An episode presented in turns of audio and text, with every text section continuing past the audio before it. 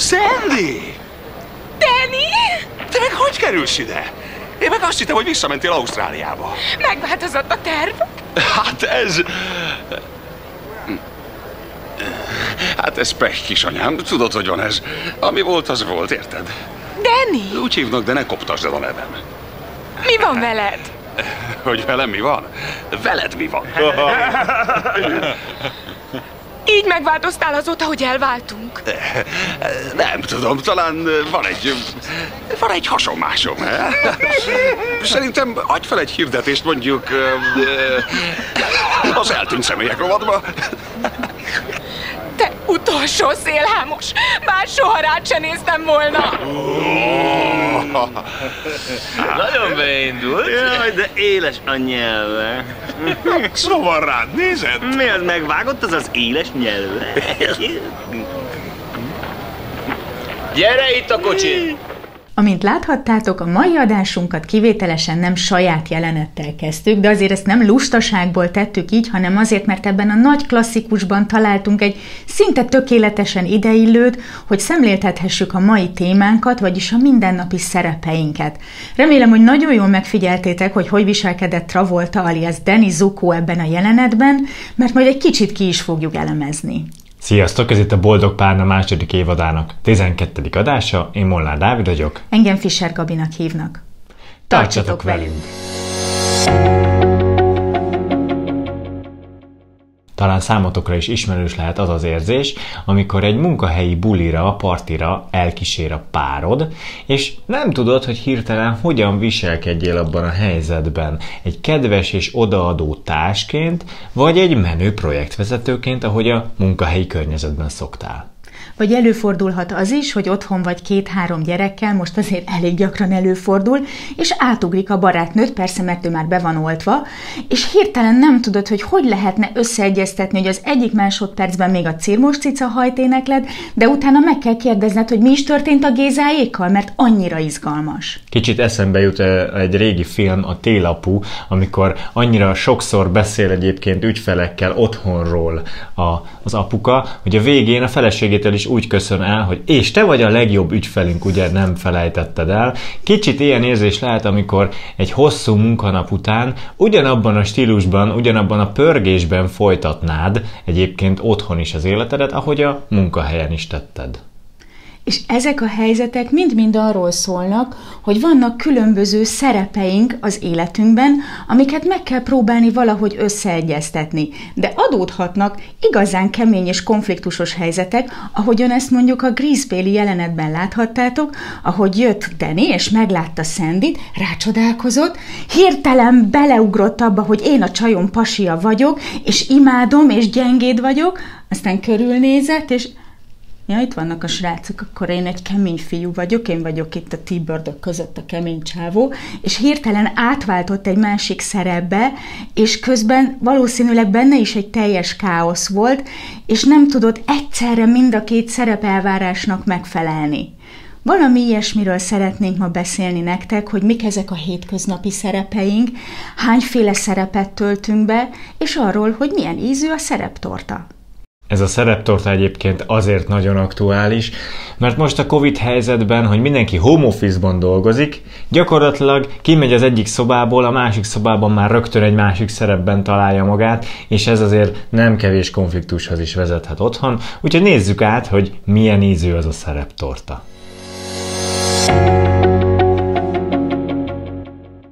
Lehet, hogy még nem gondoltatok bele, de ti is, mi is, mindenki nagyon sokféle szerepet tölt be az életében. De mik lehetnek ezek? Mindannyian lehetünk gyerekek, testvérek, szülők, társak, munkaerők vagy vállalkozók, lehetünk barátok, és ezek különböző szerepek az életünkben. Mindegyiknek egy picit más a szerep készlete, picit másképp viselkedünk a különböző helyzetekben. De nem Más a az... szövegkönyvünk. Mások a partnereink, akikkel játsszuk a szerepünket, de nem azért, mert nem önmagunkat adnánk, hanem azért, mert a partnerek is másféle szerepviselkedést követelnek meg, és a helyzetek is másféle szerepviselkedést követelnek meg. Teljesen természetes, hogy a társadalmi elvárások is máshogy viszonyulnak ezekhez a szerepekhez. Egy pénztárossal való találkozásom teljesen más, hogyha mondjuk vele ugyanúgy egy óvodai környezetben találkozom, mint társszülő, teljesen máshogy fogok vele beszélgetni. Első körben arról szeretnénk egy kicsit beszélgetni, hogy hányféle szerepet is töltünk be az életünkben, és hogyan tudunk ezek között egyensúlyozni. Ennek a megnézésére, ennek a vizualizálására egy rettentő jó eszköz a szereptorta, amit az előbb már emlegettünk, és még nem derítettük ki, hogy milyen ízű. Gyakorlatilag ez egy kördiagram, szokták is egyébként tortadiagramnak nevezni, ahol az egyes szerepeknek a mértékét, vagy az egymáshoz képesti viszonyát tudjuk nagyon jól szemléltetni. Azért fontos ez a rajz, mert meg tudjuk nézni rajta, hogy egyensúlyban vannak-e ezek a szerepek. Vajon akkora szeletet képviselnek-e, mint amekkorát mi szeretnénk? Hogy egy kicsit jobban érthetővé váljon, hogy hogy néz ki egy ilyen szereptorta, mit lehet, mit kell rárajzolni, elkészítettem a sajátomat, és ezt szemléltetésként megmutatjuk nektek. Az én szereptortámon a feleség szerep az egyik legnagyobb szelet, talán látszik is, és hasonlóan vastagra sikerültek a következő szeletek, mint a segítő, az anya és a vlogger, vagyis a boldog párnás szelet. Ugyanakkor, ha látjátok, itt van egy picike kis diétás szelet, amit úgy neveztem el, hogy macska személyzet, vagy macska gazda, de nem ez a jó kifejezés. Én ezt is fontosnak tartottam rátenni a tortámra, de látszik, hogy ez mennyivel kisebb fontosságot képvisel, mint az, hogy például Dávidnak a felesége vagyok. Az rendben van, hogy ezt most így megnéztük, de mire jó egy ilyen szereptorta? Miért jó nekünk, hogyha felrajzoljuk? Nagyon sok mindent meg tudunk nézni rajta. Először is kapunk egy képet, hogy fú, hol vannak a hangsúlyok, melyek azok a szerepek, amik a leginkább meghatároznak bennünket és aztán akár fel is rajzolhatunk két szereptortát, az egyiken azt, hogy körülbelül mire mennyi energiát fordítunk, mivel mennyi időt töltünk, azok a szerepeink hogyan állnak ott. Nekem például ez a háztartás vezetői szerep, ez elég sok időt elvesz, és ha mellé teszünk egy olyan szereptortát, hogy mi az, ami az értékrendünkből következően kellene, hogy nagy szeletet képviseljen, akkor ez egy érdekes összehasonlítás lehet, hogy mennyire vannak szinkronban ezek a szereptorták. Mint ahogy például Deni Zukónak a film végére kiderül, hogy mégiscsak egy nagyobb szelet, az, hogy én a csajom pasia vagyok, vagyis hogy Szendinek vagyok a barátja, mint hogy én a T-Bird közé tartozom. Neki ez a film végére az eredetiből átrajzolódik az értékei mentén egy másfajta szereptortába. Azt is érdemes egyébként összehasonlítani, hogyha párként nézitek ezt a videót, hogy egymás szereptortáin mekkora a különbségek, mekkora hasonlóságok lehetnek az egyes szerepek között, kinek mekkora szelet mondjuk a párkapcsolat, vagy bármi egyéb, most nem is akarok konkrétumokat említeni mert előfordulhat, hogy rácsodálkozunk, hogy bizony a mi párunk szereptortáján csak egy ilyen kis vékonyka szelet vagyunk mi, mint párkapcsolat, mi meg ekkorára kinyitottuk azt, hogy mi párként határozzuk meg önmagunkat, és lám már is kiderül, hogy miért van annyi veszekedés abból, hogy ki mennyire fontos a másik számára. Önismereti szempontból is egy érdekes utazás lehet, hogyha valaki felrajzolja ezt a szereptortát, mert lehetséges, hogy mondjuk én azt gondoltam magamról, hogy nekem fontosak a barátaim, és mégiscsak ezen a szereptortán, mivel egy egészből kell valamennyit beosztani oda, kiderül, hogy nem is annyira fontosak, mint én hittem, nem is teszek ebbe annyi energiát. Így ez a szereptorta akár belső konfliktusokat is megvilágíthat, körülrajzolhat, és megérthetjük, hogy vajon miért érzem egy kicsit nyűgösnek magam bizonyos szerepekben, rávilágíthat arra, hogy túl nagy vagy túl kicsi szeletet szabtam egy-egy életterületemnek, ahhoz képest, mint ami belőlem fakadna és rávilágíthat külső konfliktusokra is, úgy, ahogy ezt az előbb a párkapcsolati példánál hoztuk, hogy nem egyeznek meg a szeleteink a különböző tortákon. Ennek az egyik legklasszikusabb megjelenése, amikor a pár egyik tagjának, mondjuk a szakmai előre menetel, egy sokkal nagyobb szeletet foglal el, mint a párkapcsolati szelet, és hát nem csoda, hogyha ebből konfliktus támad a pár két tagja között, hogyha az egyikőjük mondjuk ezáltal elhanyagoltnak érzi magát. Thank you. És ha már a konfliktusoknál tartunk, nem csak a különböző szeletek nagysága okozhat konfliktust a szerepeink kapcsán, hanem az, hogy például ki mit gondol, hogy mi van a forgatókönyvében az ő szerepének. Például én azt gondolom, hogy egy férj szerepébe beletartozik, hogy mindent megszerel a ház körül a villanybojlertől kezdve, a féktárcsán keresztül, a radiátorig, de elképzelhető, hogy a te férj szerepedben ez nincsen benne. És ilyenkor, hogyha ez nincs kibeszélve, nincs megmondva, csak mind a ketten gondoljuk a fejünkben, hogy de hát szerintem ez hozzátartozik ehhez a szerepkörhöz, én erre castingoltam, akkor jöhetnek a veszekedések, mert mást képzelünk a szerephez, és a képzeleteink fognak összeveszni egymással.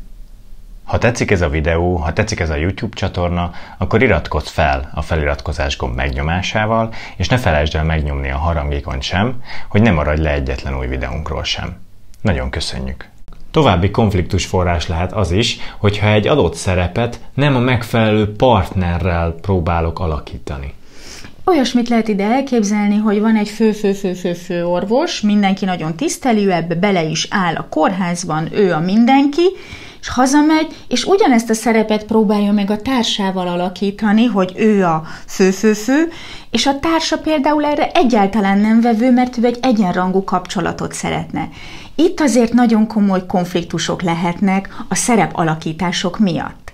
Vagy ilyen lehet például az is, hogy egy felnőtt ember a párkapcsolatában gyerek szerepben van. Mondjuk ez egy sokkal bonyolultabb helyzet, de ez is ide tartozik. Most nekem nagyon eszembe jutott egy olyan helyzet, amikor jártam pszichodráma csoportba, és az már egy haladóbb szint volt, ott nagyon sokan segítőként voltunk ott, és akartunk új skilleket megtanulni, és az egyik lány behozott egy párkapcsolati nehézséget, hogy hogyan tudná a férjét egy bizonyos helyzetben támogatni. És persze a pszichodráma csoportban ezeket a helyzeteket eljátszuk. És akkor elkezdődött ez a játék, egy képzeletbeli helyzetet eljátszani, ott volt a szerepben a lány, kiválasztotta a férjét, és elkezdte elkezdte neki mondani, hogy és drágám, te hogy érzed magad ebben a helyzetben, szeretnél-e róla beszélni, és akkor jött a vezető, és megállította, hogy édesem, te itt most feleség vagy, és nem segítő. És azt gondolom, hogy ez egy nagyon érdekes példa arra, hogy ha valaki mondjuk nagyon sokszor segítő, akkor akár a párkapcsolatában is képes a segítő sapkát magára húzni, a segítő szerepben lenni, ahelyett, hogy ott párkapcsolati szerepben legyen, és azt mondaná, hogy drágám, szeretlek, tudom, hogy meg fogod oldani, mert te egy erős férfi vagy, akire én felnézek. De ugyanilyen probléma lehet az is, amikor mondjuk valamelyik barátnő felhív azzal, hogy hát a főnököm az borzasztó ezen az új munkahelyen, és nem tudom, hogy mit csináljak, és te éppen akkor nem érsz rá arra, hogy ezt most jól kitárgyaljátok, és mondjuk benne vagy abban a szerepben, hogy te most problémát oldasz meg, és egyszerűen csak közlöd vele, hogy hát akkor vagy mondjál föl, vagy pedig bírt ki a főnöködet. Hát nem feltétlenül erre a válaszra lenne ilyenkor szüksége az illetőnek, pontosan a másik oldal, ilyenkor inkább a segítői oldalnak kellene előjönnie. Ezeket a szerepeket nem már tudatosítani magunkban, hogy éppen melyikben vagyunk, és valószínűsíthetően a másik mit várna el tőlünk. És ide nagyon jó kapcsolódik az adásunk legelején bemutatott jelenet, ahol Danny alaposan összezavarodott, hogy ő most melyik szerepben van, hiszen ott volt a csaj, akiért élt, halt, véletlenül újra összetalálkoztak, hirtelen jött ez az én romantikus vagyok és szerelmes vagyok, és körülnézett, látta a srácok arcát, és rájött, hogy na ez a szerep, ez ide nem fog passzolni, úgyhogy fölvettem a lazacsávó szerepet, és akkor meglátta Sandy arcát is, hogy na ez a szerep ide aztán végképp nem fog passzolni, és itt egy nagyon súlyos belső konfliktust élt meg. De persze tudjuk, hogy mi lett a film vége. Danny csak kitisztázta magában, hogy a szerep tortáján mennyivel fontosabb a Sandy pasia vagyok szelet, mint hogy én egy vagány T-Bird lennék. Természetesen a videóinkban elhangzott tippek általános jellegűek, ezért, ha szeretnél a te konkrét élethelyzeteddel kapcsolatban tanácsot kérni tőlünk, akkor látogass el weboldalunkra a boldogpárna.hu oldalon, és kér tőlünk konzultációt, vagy írd meg kérdésedet az anonim kérdezőlapon keresztül. A jelentkezésedet sok szeretettel várjuk. Ebben a videóban azt igyekeztünk valamennyire bemutatni, hogy az, hogy különböző szerepeink vannak az életünkben, hány területen tudnak konfliktust generálni. Több mindent felsoroltunk, és lehet, hogy ez egy picit ijesztően is hatott, hogy úristen, akkor most mit csináljak ennyi konfliktussal? Hogyan tudom ezeket megoldani? És azt gondoljuk, hogy itt is természetesen két nagyon fontos kulcs van, mint annyi minden másra, amiről már beszélgettünk, a tudatosítás, amihez egy nagyon jó eszköz a szereptorta, hogy tudatosítjuk magunkban, hogy milyen szerepeink vannak, annak milyen súlyt szeretnénk, illetve a kommunikáció egymás között. Te mit gondolsz egy férszerepről? Én mit gondolok egy férszerepről? Hogyan tudjuk ezeket összehangolni? És nyilván nagyon-nagyon sok kérdést akár saját magunkban is feltehetünk ahhoz, hogy ez a tudatosítási folyamat el tudjon indulni. Olyan kérdésekre gondolunk, mint hogy milyen szerepeim vannak az életben. Vagy hogy például ezek a szerepek milyen súlyjal szerepelnek az életemben. Ezek a súlyok megfelelnek vajon az én értékrendemnek? Vajon elégedett vagyok a szerepeimmel? Szinkronban vagyok a társammal? Hasonlóak egyébként a szeleteink egymás szereptortájában? Melyikünk mit gondol a szerepekhez tartozó forgatókönyvekről? Elégedettek vagyunk azzal, ahogyan a másik játsza az ő szerepét az én forgatókönyvemben? Vagy esetleg ő egy másik castingra ment el, és nem tudja, hogy mit kellene játszania? Érdemes lehet ezeket a kérdéseket feltenni önmagunknak is, és a társunknak is. Lehetséges, hogy jó néhány konfliktusunk okára rá tudunk világítani ezekkel.